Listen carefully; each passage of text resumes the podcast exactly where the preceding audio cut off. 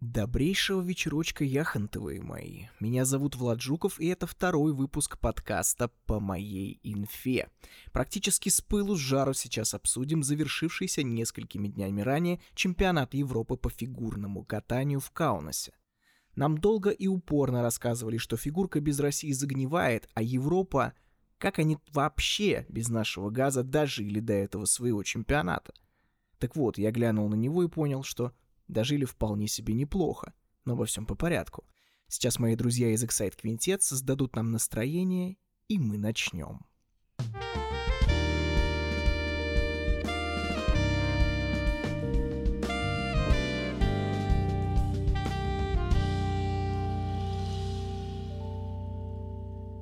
Итак, чемпионат Европы в Каунасе. Турнир, который очень сильно хотел понравиться, и есть ощущение, что у него это получилось. Вообще то, как литовцы упаковывали турнир, производит впечатление настолько, что уже даже не хочется ничего говорить о невысоком уровне, о том, как сильно нам завидуют за бугром и так далее. Объективно говоря, показывать фигурку так, как это делали на чемпионате Европы, мы не умеем. И это не шпилька Первому каналу, а голый факт. Показательные выступления мы тоже, выходит, не дожимаем. Во всяком случае, пока у нас вот такой вывод напрашивается. Фигуристы заморочились с номерами, они просто показали свои старые соревновательные программы. Организаторы привезли живой оркестр и поставили действительно качественное финале с фаер-шоу. А главная мысль при взгляде на все это примерно у каждого зрителя, думаю, звучала примерно так. «Я хочу туда». Но что удивляет куда больше, так это то, что деньги на все на это выделил не ИСУ. Более того, финансово ИСУ тут вообще никак не участвовал, ну, за исключением тех денег, которые они дают на организацию именно что самих соревнований. Как мне донесли надежные люди, все, что мы там увидели, на гала имеется в виду, целиком и полностью заслуга президента Литовской Федерации фигурки Витаутаса Ясутиса.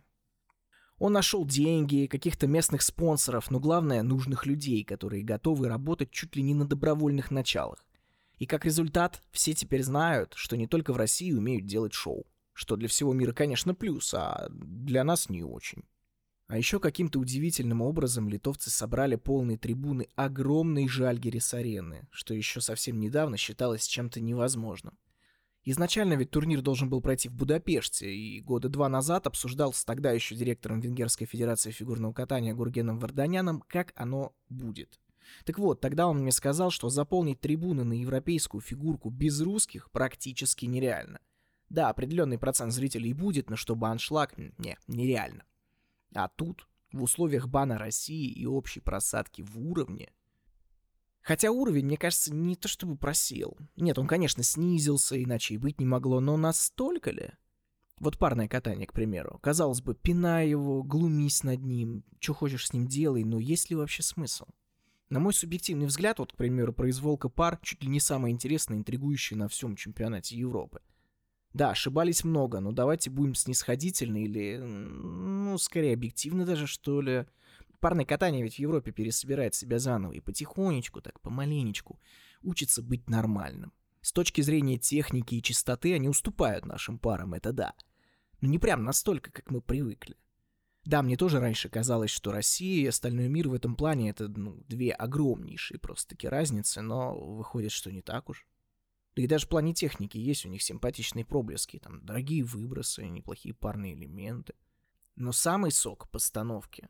Вы, конечно, и без меня видели программы Ребекки Геларди и Филиппа Амбразини, но, боже мой, я не могу не сказать этого снова. Как же они хороши. Мне вообще вот в парном катании часто не хватает этой красоты и экспрессии. Чаще всего мы видим девочку, техничную, одаренную, безусловно, но очень зажатую и сконцентрированную на своих элементах. И парня по типу «бери выше, кидай дальше». Очень грубо утрирую, простите заранее, если кого-то обидел, ну, таковы реалии. А тут качественные постановки, экспрессия, страсть, драма. У обоих партнеров, причем не только у одной партнерши. Ну, роскошь, да и только. И я не уверен, что с артистической точки зрения нам, ну, прям таки есть что здесь и сейчас предложить взамен. Да и в целом на Европе в парах было на что посмотреть. Вот метелки на Берулава, ну, блеск. Техника, отыгрыш, ну все про них, вот жаль, только произвольно не получилось. Но потенциал тут просто космический. Уверен, Мариам Георгобьяни именно в эту пару будет вкладываться совершенно по-особому, потому как они в перспективе не только самый надежный поставщик очков в команднике, но и совершенно реальные претенденты на олимпийское золото в личке. Причем единственные для всей грузинской команды. Минерва Фабьен Хаза и Никита Володин потенциально самая близкая по типажу пара к российским, они определенно не потеряются с выходом наших на международку. Мария Павлова, Алексей Свяченко — одновременно и главное открытие, и главная боль этого турнира — эти 58 баллов за компоненты в произвольной, но это чистый грабеж. Хоть компонентную основу ребятам и нужно подтягивать. Ну и, наконец, чемпионы Лукреция Бекари, Матео Гуаризы. Симпатичная произвольная под мюзикл «Кошки», в целом довольно ровно, хоть глобально чистые не катались, но в целом история вдохновляющая. Лукреции это всего 20 лет, у нее все впереди, а Матео осенью стукнуло 35. И это его первый в карьере большой титул. При этом, несмотря на возраст, он все еще в отличной физической форме. Рассказали мне тут историю, как Матео добирался до Каунаса. Он летел в Вильнюс с пересадкой в Париже в аэропорту Шарля де Голля, и самолет во Францию пришел с опозданием. До пересадки в Вильнюс оставалось, ну, что-то меньше часа. Вылет в другом терминале, аэропорт Шарля де Голля. Ну, кто знает, тот поймет. А кто не знает, он просто огромен. Пешком там не меньше часа. Гарантированное опоздание в данном случае. Так вот, Матео, как только понял, что дело дрянь, он так спринтанул и бежал вот этой вот спринтерской, не просто какой-то там, а натуральной спринтерской скоростью, более получаса. Непрерывно. Добежал, еще и держал, можно сказать, самолет для одного своего товарища, чтобы тот не улетел без него. Ну и что, скажите мне, за лев этот тигр, а? Хотя, конечно, вопросики по результатам, да и по общему уровню остались. И вот что сказал мне по поводу этих самых вопросиков Никита Володин. Германии это недостаточно непопулярный спорт, фигурное катание все-таки. Mm-hmm. Но, но сейчас потихонечку, ну, э, после наших побед как-то вот люди оживились, там пишут постоянно какие-то приятные вещи, даже вот после чемпионата Европы очень много слов поддержки от болельщиков было услышано, там, что вы лучше, все равно справитесь, ребят, не переживайте там. Вот. Да, вот как раз, да, хотел спросить, немцы вообще, в принципе, заинтересованы как-то фигурным катанием, так вот успел понять? Типа смотрят как-то, вовлечены. Ну, понятно, не так, как в России, это само собой, но процент хотя бы какой-то. Вот есть таких прям болельщиков? А, не поверите, у нас есть... Э, такого нет в России. У нас есть клуб любителей парного фигурного катания. Нифига себе. Прям именно парного, да? То есть не просто, да, фигурного катания. Именно, именно, именно именно парного. И вот сейчас даже после чемпионата Европы мы посидели все в кафе вместе, пофотографировались, нас они как-то поздравили. Вот. Э, так что, на самом деле, такого даже в России нет. Именно в плане поддержки пар. Да, то есть пары в Германии очень любят. Я думаю, спасибо большое Лене Савченко за это, да, да потому что Э, я думаю, она вот этот спорт в Германии прям продвинула. И я думаю, даже сейчас, когда мы выступаем, это тоже нам помогает, что вот как бы Германия страна парного катания, да, вот все сразу Алену вспоминают. Есть такое мнение, что в Европе парное катание, дескать, не особо развито, и вообще еще даже хуже говорят. Оказывается, даже персональные болельщики именно у парного катания есть. Это проблема, проблема, проблема, что в Европе очень мало пар, да? В России посмотрите, сколько спортсменов, и все равно всем пару не найти, да, вот как у меня получилось. А в Европе с этим еще сложнее, так как спортсменов меньше. То есть там на чемпионате Германии у нас вообще две пары выступало. А как э, уровень европейского парного катания изнутри оценишь? Потому что есть такой, да, некий скепсис в его отношении, то, о чем мы с тобой уже говорили чуть ранее. Вот, но при этом вот на Европе, мне кажется, что поводов для скепсиса стало гораздо меньше, потому что, по крайней мере, произвольная у пар была вообще роскошна. Ну вот интересен конкретно твой взгляд изнутри. Ну, чемпионат Европы, да, показал, что все пары очень близко, и это интересно. Интересен чемпионат, который интересно смотреть. Не просто, когда там кто-то один выигрывает постоянно, да, там в отрыве 50 баллов, а когда люди идут плотно, и зрителю интересно, что сейчас произойдет, да, и вот так и получилось. В итоге итальянцы выиграли, от них вообще этого не ждали. В Европе очень как, пытаются сохранить спортсменов, да, допустим, э, юниорские пары делают двойную подкрутку только, да, и им говорят, двойную пока не надо, это, возможно, там опасно, еще что-то. Но в России же Я через месяц уже учил тройной подкрут, как только пару стал. То есть тут нет такого. Просто, э, то есть они немножко сами пытаются, может, пытаются что-то предотвратить, да, какие-то травмы и так далее, но все равно и уровень из-за этого низкий, да, что они там не пытаются делать тройную подкрутку, не пытаются делать тройные выбросы еще с юниоров. Вот, и потом этим спортсменам уже тяжело в мастерах, потому что вот у нас даже есть пара в Берлине, они перешли в мастера и только сейчас начали учить тройные выбросы, тройной подкрут. Э, у меня это просто в голове не укладывается в этом плане. Когда в России, да, ты перед месяц катания уже все это должен делать, как отче наш. Ну, складывается ощущение, что они там более размеренные, что ли, какие-то, и никуда особо не торопятся. У них какое-то ощущение, наверное, есть, что карьера в любом случае будет долго, и спешить особо некуда. Да, и, конечно, играет на руку, да, вот э, про Германию, то, что конкуренция, пар немного и конкуренции нет, да, то есть в России это всегда подстегивает, все очень плотно, одна ошибка там стоит тебе сразу э, тройки и так далее. Касательно, касательно уровня, да, именно европейского парного катания, вот, э, не обидно, когда э, из России критика доносится своего рода? Потому что, ну, довольно много, да, говорят, что, дескать, вот в Европе пара, ну, типа, ну, ничего такого, там. Даже вот Саша Галямов, да, вот в телеге у себя написал, вот цитата прям буквально сейчас зачитываю. Прочитал с утра анекдот, но ничего не понял. 199, 19 баллов. Что бы это значило? То есть явно с намеком, да, на результат э, Бикари Гуариза. Не, ну, то, что, то, что Саша мог претендовать на медали, вопросов нету, да, но тем не менее, э, если судить да, по техническому набору элементы, очень много, ну, у нас набор такой же, да, допустим, взять нас Минервой, у нас набор такой же, как у российских пар в целом. И, и как бы, да, мы тоже конкурентоспособными. То есть нельзя сказать, что там, если выйдут российские пары, что они там будут 100% выигрывать, да?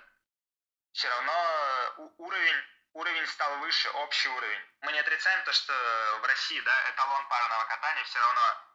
То есть Россия это страна пар. Вот. Но то, что уровень низкий, я тоже сказать не могу, потому что достаточно много сейчас хороших пар, конкурентоспособных.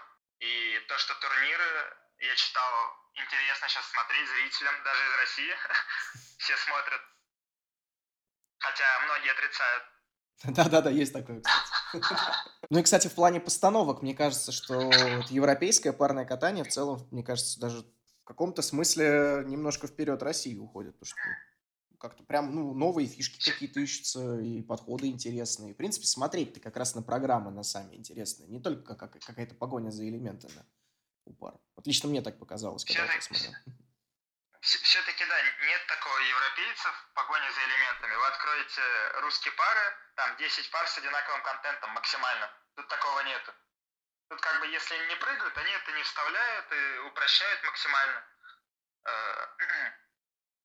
То есть, да, вы правильно подметили, мне кажется, все равно тут, э, наверное, чуть больше уделяется, наверное, представлению, вот они что-то пытаются. Ну, это, да, мы говорим про общее впечатление, понятно?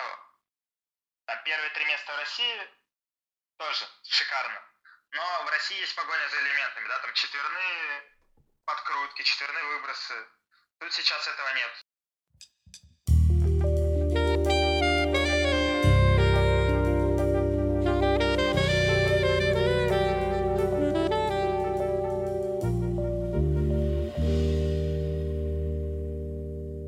Плавно переходим к танцам на льду и ну ладно, к Диане Дэвис и Глебу Смолкину. Читал очень много скепсиса по поводу их результата, напомню, восьмое место, но немного не понимаю, а чего мы, собственно, ожидали. Я вот ожидал небольшую просадку в оценках лично. Все-таки год не выступали, новая федерация, объективно менее влиятельная, а у них плюс 3 балла к результату прошлого чемпионата Европы вполне солидно. Проблема в том, что остальные подросли и подтянулись, поэтому и складывается ощущение, дескать, Дэвис Смолкин топчется на месте и все такое, а по факту-то нет. И по результатам, думаю, мы бы это заметили, если бы не одно «но». Ужасный произвольный танец. Он просто уничтожает все положительное впечатление от пары, сложившееся после ритм танца. Да, там Майкл Джексон чуть-чуть заезжено, но при всем при этом отлично поставлено и, что самое главное, выкатано. И сразу кажется, что и Глеб традиционно во всем хороший, Диана не только яркая партнерша, но еще и как будто бы скользить лучше стал.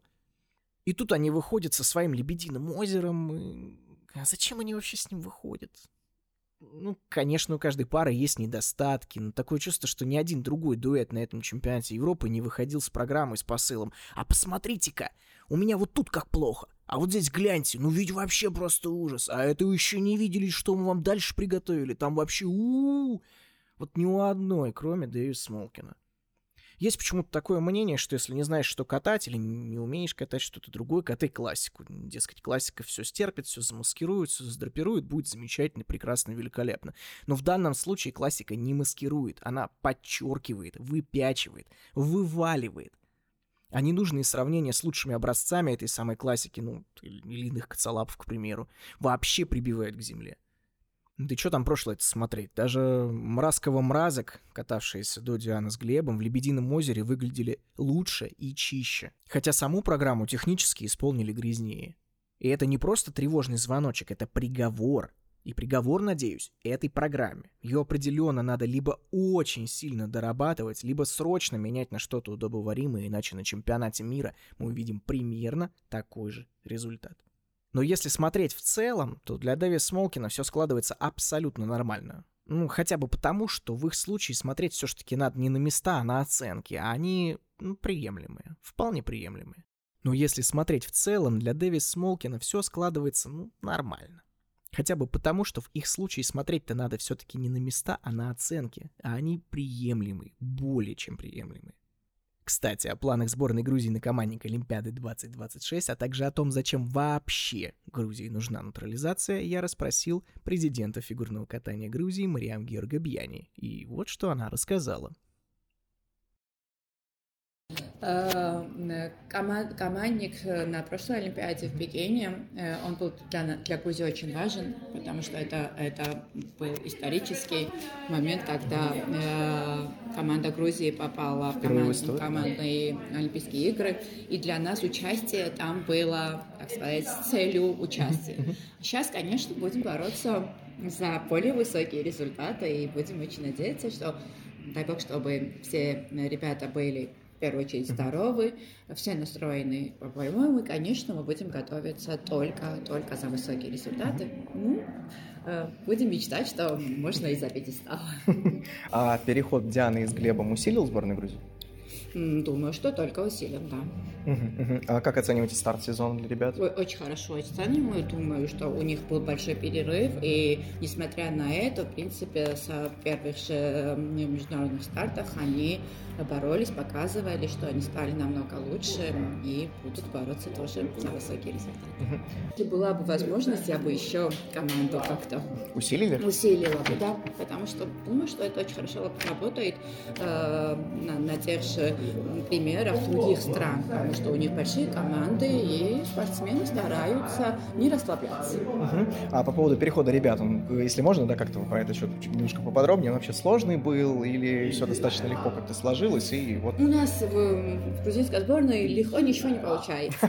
У нас все очень-очень сложно. Почему Но, слава богу, что цель все равно достигнута. Так что мы вот так, с трудностями, но всегда боремся до конца. А почему не бывает просто? Я не знаю, у нас вот как-то так, судьба какая-то такая, не, не очень легкая.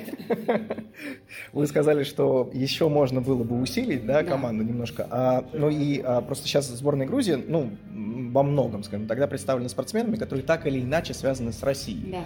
И поэтому фраза про усиление сборной э, ну, порождает вопрос такой. Еще кого-то из российских спортсменов так Мы, если честно, ну, про это знает каждый, что mm-hmm. я ищу э, детей, спортсменов э, с грузинскими корнями по всему миру. Просто, ну, так мы сосед не старой страны, и получается так, что больше всех как-то э, в, в России. Ну, я в любом случае буду продолжать и буду искать и малышей, если взрослых, так что в первую очередь ставка все равно делается на грузинских корнях, потому что нам хочется, хочется, чтобы и Грузия, и, и спортсмены, которые э, э, одаренные, да, люди, возвращались к себе тоже как-то на встречу свою родину. Так что Ну, получается, исключение только... Таких, таких, да, если вы меня спрашиваете, что пока никаких конкретных планов нет, я чисто в общем говорю, что хотелось иметь еще более большую команду, потому что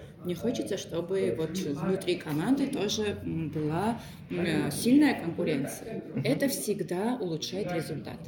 Конечно, да, конечно. А по поводу, да, вот усиления за счет натурализации, да? да. А есть ли планы такие создать вот именно в Грузии такой прям какой-то, ну, ну штаб, скажем так? Ну, вот как, как, например, вот у нас, да, вот да. женское одиночное братья, Виталия Георгиевна, по сути, такой как да. базовый такой штаб для постановки кадров в женскую сборную. Есть ли такие планы в Грузии? Конечно, у нас э, это, так сказать, самый важный план. Для этого мы старались э, и э, боролись за результаты, потому что Грузии фигурное катание не было таким популярным, и у нас очень трудно с инфраструктурой. Мы боремся за это, чтобы в Грузии был стандартный, стандартная такая международная арена. А до сих пор нет, да? До сих пор ее нету. И то, что есть, там ну, мы можем пока что только маленьких деток как-то а, тренировать. И первое, вот то, что для нас самая важная цель, это развивать фигурное катание внутри страны. А вот эти результаты и наши спортсмены, я уверена, что э, когда вот уже будет э, хорошая инфраструктура, они тоже помогут э, внутри страны развивать э, и готовить уже спортсменов в Грузии. Это наша, ну, как вам сказать, самая-самая важная цель, и мы к этому идем, и уже в принципе, подписано э, там правительством Грузии, что все уже будет строиться каток сейчас в Грузии, который должен быть обязательно готов в 2025 году, потому что Грузия будет принимать эм, э, юношеский европейский фестиваль. Э, и вот для этого мы и готовимся. Так что мы готовим детей тоже, конечно. Ну, ну, на этом нужно время, конечно, чтобы да. на нас тоже вот обращали внимание, которое очень нужно спортсмену, поддержка чистая и финансовая, да, от страны, вот результаты, конечно, в этом нам очень помогают. Ну, поэтому и в первую очередь боремся за результаты. Угу. Ну, то есть, а Грузия, получается, все равно поддерживает, да, как-то вот, я имею в виду в том числе финансово, как-то спортсменов, которые представляют страну, да? потому что, ну, в России, конечно, поддержка полностью, полностью поддерживает правительство Грузии, Министерство спорта и Национальный олимпийский комитет все, всю их подготовку оплачивает государство Грузии. Угу. В том числе и большинство из них и проживание, и, и, и все абсолютно э, затраты, которые им нужны на подготовку, на соревнования, на костюмы, на mm все абсолютно. То есть Грузия... Мы очень благодарны. Если бы не было такой поддержки от страны, мы, у нас просто не получилось, понимаете, можно иметь очень талантливого спортсмена, но если ему ты не создаешь э, ну, все, как вам сказать, условия он на каком-то результате, да, добьется, конечно, потому что ну, э, мы все оплачиваем, стараемся и так что.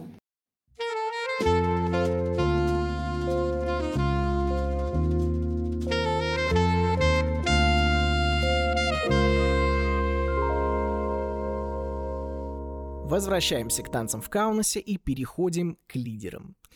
Гениар Фабри вообще, наверное, моя любимая танцевальная пара из ныне соревнующихся, так что, ладно, не буду ничего про них говорить, вряд ли я буду объективен. Хотя если попытаться все же в объективность, то Лайла Фир и Льюис Гибсон были ярче. На мой взгляд, их произвольный танец под роки точно должен получить премию ISU Skating Awards за лучшую развлекательную программу, и я совершенно не согласен с Александром Журиным, который усмотрел в нем повод подать на Льюиса в суд. Тоже было довольно странно, на мой взгляд. Еще, конечно, нельзя не отметить Евгению Лопареву и Жефре Бриссо. Очень виртуозно, очень свежо, программы какие. Восторг. Их четвертое место, ну, на самом деле, подарок Элисон Рид и Саулюсу Амбрулявичусу от родных стен, и ничего больше. Ну, ну, надо литовской паре что-то выиграть в Каунасе. Ну, тем более, что Саулис родом отсюда. И тем более, что Элисон американки по рождению. Ну, очень нужен литовский паспорт для участия в Олимпиаде. А без каких-либо реальных успехов в спорте его ну, не дают. Теперь, думаю, с этим будет легче. А так, конечно, бронза должна быть у французов. Но больше всего мне понравились Арихара Пиринин. И не ритм танец даже, хотя болельщикам он зашел больше, а произвольный. Такой очень экспрессивный джаз, со вкусом поставленный, обе партнера красивые, обращающие на себя внимание. Ну, блин, люблю я такое. И вообще танцы в Европе хорошие, совсем скоро, похоже, будут еще лучше. Потому что дошли тут до меня разговорчики, что олимпийские чемпионы Габриэла Пападакис и Гийом Сизерон действительно собираются вернуться в спорт, причем уже в следующем сезоне. Это пока, конечно, только разговоры и планы, официальных заявлений никто не делал, но ветер дует именно в эту сторону. Так что будет весело. А о женском одиночном катании я что-то немножко заскучал. Как-то не очень много на кого было посмотреть. Ну, Кимери Понт еще не отправилась от травмы до конца, закономерно не прыгнула выше головы. Ливия Кайзер вот приятно удивила, кстати говоря. Но это и в таблице отражается. А в остальном говорить-то осталось только о призовой тройке, а она, как мы знаем, на две трети состоит из представительниц Бельгии.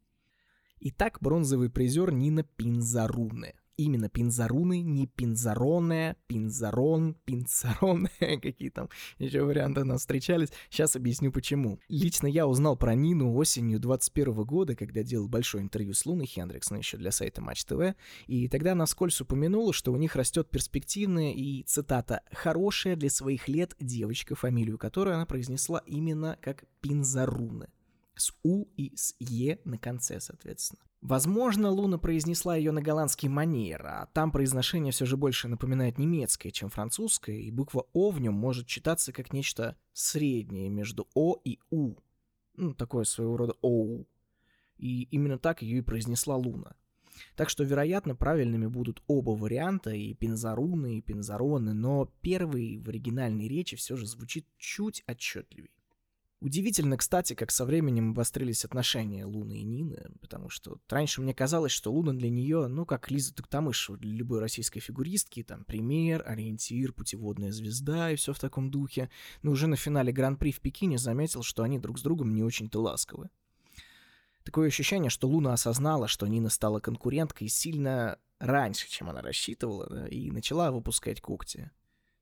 Ну, или Нина начала, кто знает. Но в любом случае опасения Луны уже начинают оправдываться. Если бы тех бригада не наставила Нине кучу недокрутов в произволке, скорее всего, чемпионкой была бы именно она. По Анастасии Губановой идет много споров, но если объективно, победа вряд ли была бы возможной не только из судейского лобби, но и ввиду вполне себе конкретных факторов. Если судить глобально, Луну Хендрикс Настя не перекатала, хотя была достаточно близко и продолжает занижать компоненты, но в то же время сама Анастасия со своим тренером Евгением Рукавицыным не показывают серьезного прогресса во второй оценке, хотя давно уже очевидно, что этого от нее очень и очень ждут.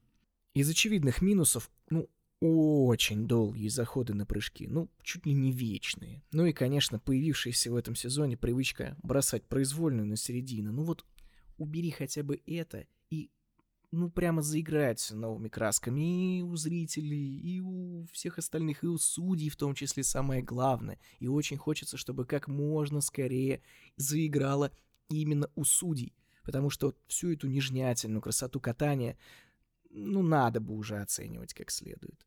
Но для этого самой Насте, безусловно, следует постараться. А так, э, второе место в условиях внешнего давления, оно было, оно есть, скорее всего, оно будет.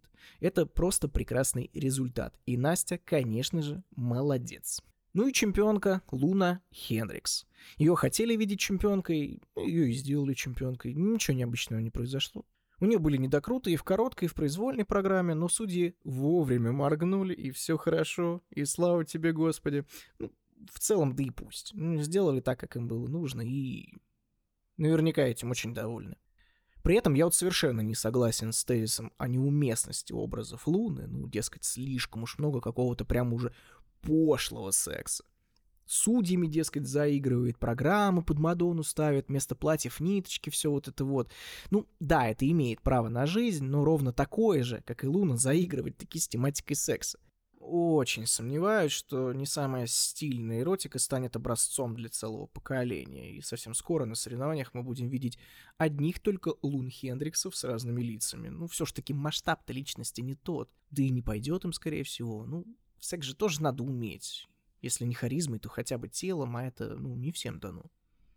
Да и вообще, а где вот были все осуждающие, когда Лиза Туктамышева катала свою стюардессу? Или что там, секс был более целомудренный? Или, может, стильный? Ну, на мой взгляд, нет. Вообще совсем нет. Или разница в том, что у Лизы, дескать, показательная, а тут соревновательная программа? Ну, так инструменты-то одни и те же. Ну ладно, в любом случае я сомневаюсь, что Ису видит в Луне свой образец какой-то там идеальной фигуристки. Ну, все же это скорее к Каори Скамото. Она сейчас наверняка поедет на чемпионат мира и в третий раз его выиграет. Совершенно спокойно, без какой-либо конкуренции. И Луна ей не будет составлять реальную оппозицию. Просто им очень нужны звезды с долгими карьерами и хорошей фанбазой в каждом из видов. И одну такую звездочку они ну, взяли и украсили титулом.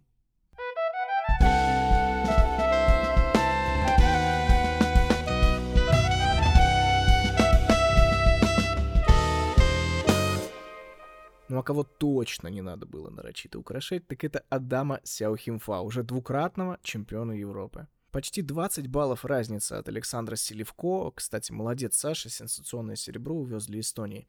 Говорят все ж таки сами за себя. Конкуренции у Адама не было, а если и была, то она самоустранилась. Это привет Лукасу Брички сейчас. В итоге разгром, и это с запретным сальто в произвольной программе. Он творил, что хотел, и в этом есть как очевидные плюсы, так и очевидный и жирнейший минус. Смотреть за этим всем было, ну, не то чтобы очень интересно. Поэтому за всю мужскую одиночку в финале нашего подкаста будет отдуваться именно он, Адам Сяо Химфа. Мы записали это интервью еще после финала Гран-при в Пекине, но с тех пор мало что изменилось, ну, разве что золото в его доме стало побольше. Так что переходим к интервью. Меня зовут Влад Жуков, и я с вами прощаюсь, а Адам здоровается. Но говорю по-русски. I know some little some words. What words do you know? Uh, а, меня зовут Адам. Uh, привет. And здравствуйте. Ого, где ты этому научился? Uh, my old roommate was, Мой сосед по uh, комнате говорил по-украински и по-русски. Он меня этому научил. Это с кем ты жил? С Денисом Стрекалиным. Он катается за Францию. Разговаривать на русском трудно для француза? Э, Я знаю несколько маленьких слов, это совсем немного. В общем-то, я выучил самые базовые слова. Расскажи для начала о своей семье, о своем доме.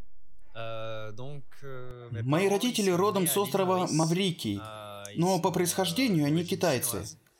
euh, Они уже более ils 40 лет живут во Франции. France depuis plus de 40 ans. Et, Я euh, родился во Франции, в городе Бордо. Euh, У меня есть одна euh, старшая сестра и два старших брата. И все они занимаются фигурным катанием. Euh. У вас получается такая настоящая спортивная семья. Да. На самом деле, моя сестра среди нас первая, кто начал заниматься la спортом, гимнастикой и фигурным катанием. Du И в один момент у нее встал выбор между ça этими видами спорта, потому что это все занимало много времени. И она выбрала фигурное катание. Потом и мои братья захотели заниматься фигурным катанием, а я захотел сделать, как они. А кроме братьев и сестры, было ли что-то, что подтолкнуло тебя начать заниматься фигурным катанием? Да, euh, когда я только начинал заниматься, по телевизору шли Euh, Олимпийские игры. euh, Там было и фигурное катание, я смотрел и euh, его в том числе. Euh, Я был еще совсем маленький и говорил, я тоже буду там. euh, Тогда я был еще совсем маленьким, а потом, когда стал взрослым, ah, то и сам попал на Олимпийские игры. А был какой-то профессиональный спортсмен, который тебя вдохновил? Это был Алексей Ягудин. А как же Евгений Плющенко? Да, и он тоже. На самом деле, мне очень нравилось наблюдать за ними обоими, но больше за Алексеем. Ягудиным.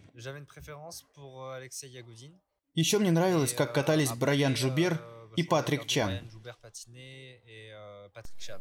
У Плющенко с Ягудиным было настоящее противостояние и не только на льду, но и в жизни, и в социальных сетях.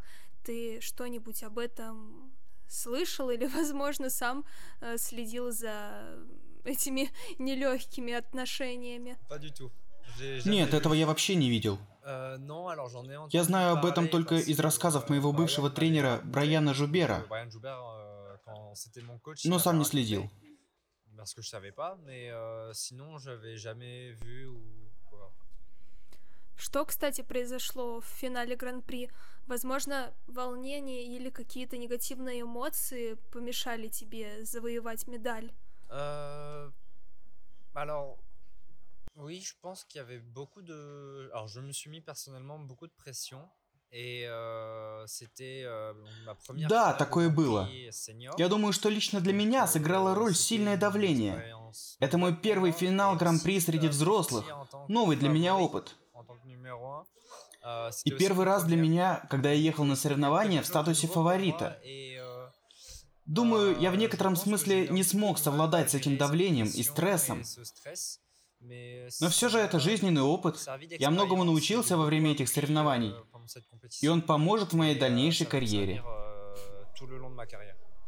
Год назад ты участвовал в Олимпийских играх здесь, в Пекине, и обычно именно эти соревнования становятся самыми стрессовыми и волнительными в карьере спортсмена. Почему у тебя такой момент произошел именно на финале Гран-при? Al- Alors, en principe, j'aurais dit oui. Mais alors, quand j'ai participé aux Jeux Olympiques de Beijing, j'ai pas. В принципе, я бы сказал, что да, так и есть. Но во время Олимпиады я не испытывал особого стресса. Но на самом деле я воплощал свою детскую мечту. Там я много думал о том, получится у меня euh, или нет. Но в конце концов сказал euh, себе, euh, все в порядке, ты на Олимпийских euh, играх. Просто получи от них все и наслаждайся. De l'événement et juste amuse-toi. Ah oui, euh, donc bah, maintenant, oui, donc j'ai j'ai В общем, на Олимпийских играх я исполнял свою мечту. euh, А на финале euh, Гран-при моей целью стало привести медаль. И уже на следующую Олимпиаду я поставил себе euh, цель euh, подготовиться так, чтобы euh, выиграть медаль. Финал Гран-при — это соревнование, где уровень конкуренции действительно огромный. И каково морально выходить на лед, когда все участники турнира — фавориты? Euh, Лично на меня alors, это влияет не так сильно, потому что каждое состязание, когда есть другие фигуристы, для меня это всегда борьба с самим собой. Я всегда сначала думаю о моем личном выступлении, а то, что на турнире euh, есть другие очень сильные спортсмены, дает дополнительный толчок и больше euh, мотивации, чем стресса. Coup de boost, ça, c'est plus de la motivation que du stress. Последние два года спортсмены из России не участвуют в международных турнирах. На твой взгляд, это как-то сказалось на уровне конкуренции в мужской одиночке? Потому что если посмотреть на девочек, например, те, кто раньше занимал пятые, шестые места, сейчас спокойно могут бороться за место на пьедестале. Можно ли что-то подобное сказать о мужском турнире? Euh, bah, Из-за того, что россиян здесь нет, фигуристов стало меньше, это факт. euh, fait Но я не могу сказать, что это сильно влияет на результат. В обсуждении этого вопроса не так много смысла, ведь от сезона к сезону все спортсмены прогрессируют в своем уровне и могут делать это очень быстро, вне зависимости от гражданства. Или же следующий сезон для них может сложиться хуже предыдущего, в зависимости от обстоятельств. За последние два сезона ты значительно улучшил свой уровень катания и свои результаты. Эм, Что тебе помогло этого достичь? Возможно, ты что-то изменил в своей подготовке или как-то психологически по-новому начал подходить к стартам после Олимпиады? Alors, il y a eu beaucoup de changements. Donc, euh, j'ai Произошло много изменений. После игр в. Пекине я полностью изменил свою методику euh, тренировок, euh, поменял тренерский штаб. Euh, Поначалу было euh, тяжело. Но в то же время я понял, что во многом прибавил, Euh, au ведь нацелился на ключевые euh, моменты. Domaines И сегодня я вижу, что мне есть куда прогрессировать. И я могу еще улучшить свои результаты по всем пунктам, будь то артистический или технический аспект. Я знаю, что даже в моральной стойкости и физических показателях могу еще многое улучшить.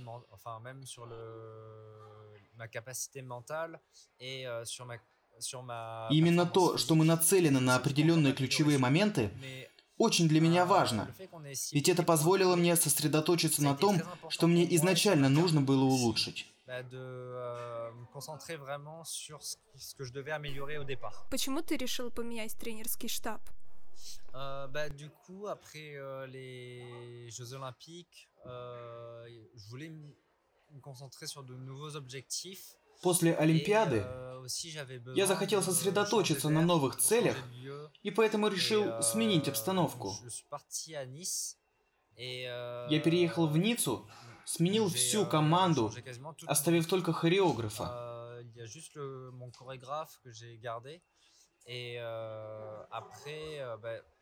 Это мне очень помогло. Я многое увидел и усвоил. Ты сказал, что твоей мечтой было попасть на Олимпийские игры, и какая она сейчас, твоя спортивная мечта? У меня их две. Первая — это, несомненно, олимпийская медаль. Вторая — кататься настолько долго, насколько это будет возможно. И еще я хотел бы привнести в фигурное катание что-нибудь новое. Ну, ты уже начинаешь это делать на Шанхай Трофи ты исполнил сальто в соревновательной программе. Это запрещенный элемент, но ты все равно на него пошел. Почему, кстати, решился на это? Хотел испытать себя? Euh, да, каждый раз, когда я делаю сальто назад, euh, я хочу выйти за рамки своих возможностей euh, и увидеть, что с каждым разом могу больше. Вообще я решился сделать этот опасный элемент, потому что за последние пять лет наш спорт очень усложнился. У нас есть такой фигурист, как Илья Малинин, который исполнил четверной аксель. И риск при его исполнении гораздо более высокий, чем у сальта назад. Потому что можно сломать лодыжку. Я получил такую травму давным-давно на акселе. Но я все равно считаю, что нашему виду спорта нужен человек, который даст ему определенный толчок и добавит свежести. Тоже сальто назад является базой для многих новых элементов, которые можно было бы привнести в фигурное катание. Если бы мы могли выйти за некоторые ограничения, то это бы добавило оригинальности и креативности. А сегодня на гала будешь исполнять сальто? И, кстати, не было ли идеи рискнуть на соревнованиях покрупнее, на этапах Гран-при, например? Э, да, я его сделаю, как и всегда. Э, Но на соревнованиях ставки очень высоки. И после Шанхай Трофи мы с моей командой думали, что вставить сальто в программу на Гран-при было бы хорошей идеей. Но в итоге решили, что не стоит. Потому что целью на этот сезон было квалифицироваться в финал. Когда уровень так высок, эти два балла могут стать решающими.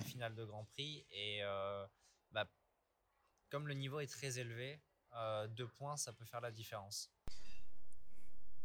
Почему, кстати, именно этот элемент? Тебя Сурия Банали вдохновила? Euh, alors, il y a beaucoup Сальто назад исполняли многие фигуристы. И Сурья Банали, и Филипп Канделеро. Они очень меня вдохновили. И на Гала я видел, как многие прыгали сальто. Все это вызывало у меня желание тоже выучить его и сделать. И когда я выучил его, понял, что физически это не настолько сложный элемент. Но это тот самый трюк, сложность которого заключается в том, чтобы преодолеть свой страх. Когда я начинал разучивать его, мне было очень страшно. Выбрал именно сальто назад, потому что это базовый элемент. В том смысле, что всем он знаком. Его можно увидеть везде. И в гимнастике, и в сноуборде, и во многих других видах спорта. И мне очень жаль, что в нашем виде спорта, где смешиваются спортивные и артистические аспекты, у нас нет возможности включать такие элементы в программу. А ведь сальто назад является базой, развивая которую мы можем развивать и много всего другого. Euh, comme le backflip. Et surtout, le backflip, c'est euh, une base où derrière, on peut le développer, on peut faire plein d'autres sauts derrière. Есть ощущение, что Ису с большой неохотой принимает какие-то новые элементы. Э, Я думаю, что все должно происходить постепенно. Я вот сальто назад показал, но есть и много других спортсменов, которые привносят что-то новое. Несколько лет назад Кевин Аймос сделал колесо без рук. Он как бы не имел на это права, но в то же самое время нигде не было написано, что это запрещено. Но он начал делать что-то новое. Есть еще Илья, который делает свой фирменный кульбит в короткой программе. Это тоже элемент гимнастики и акробатики. И я думаю, что еще много других элементов можно добавить в фигурное катание. Многие российские фигуристы отмечают, что у них практически не остается времени на жизнь вне льда. Как у тебя с этим обстоит дело? У тебя есть какие-нибудь хобби? Успеваешь ли ты учиться и проводить время с друзьями и семьей? Oui, bah, donc, moi, euh, donc, Я учусь в университете онлайн. Euh, и к тому же у меня есть много хобби. Я играю на гитаре и в компьютерные игры. У меня есть время на себя и на то, чтобы проводить его с друзьями или семьей j'ai quand même du temps pour moi et du temps que je peux partager avec mes amis ou ma famille. Euh, évidemment, в жизни профессионального спортсмена тренировки занимают много времени, потому что спорт euh, становится твоей профессией.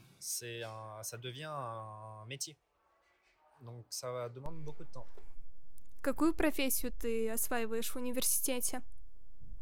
Я занимаюсь диджитал-коммуникациями и графическим дизайном. Расскажи, пожалуйста, как у тебя получается это все совмещать, потому что я знаю, что у нас некоторые начинающие спортсмены не успевают даже в школу ходить на все уроки из-за плотного графика. Во Франции это тоже не так просто, как кажется. Я несколько раз менял место учебы. Я начал с изучения наук о физической культуре и спорте, но не смог договориться с преподавателями. Но все-таки есть университеты, которые помогают студентам-спортсменам, чтобы те продолжали свой путь, могли заниматься спортом и академической жизнью одновременно et euh, pour pouvoir faire le sport et en même temps les études.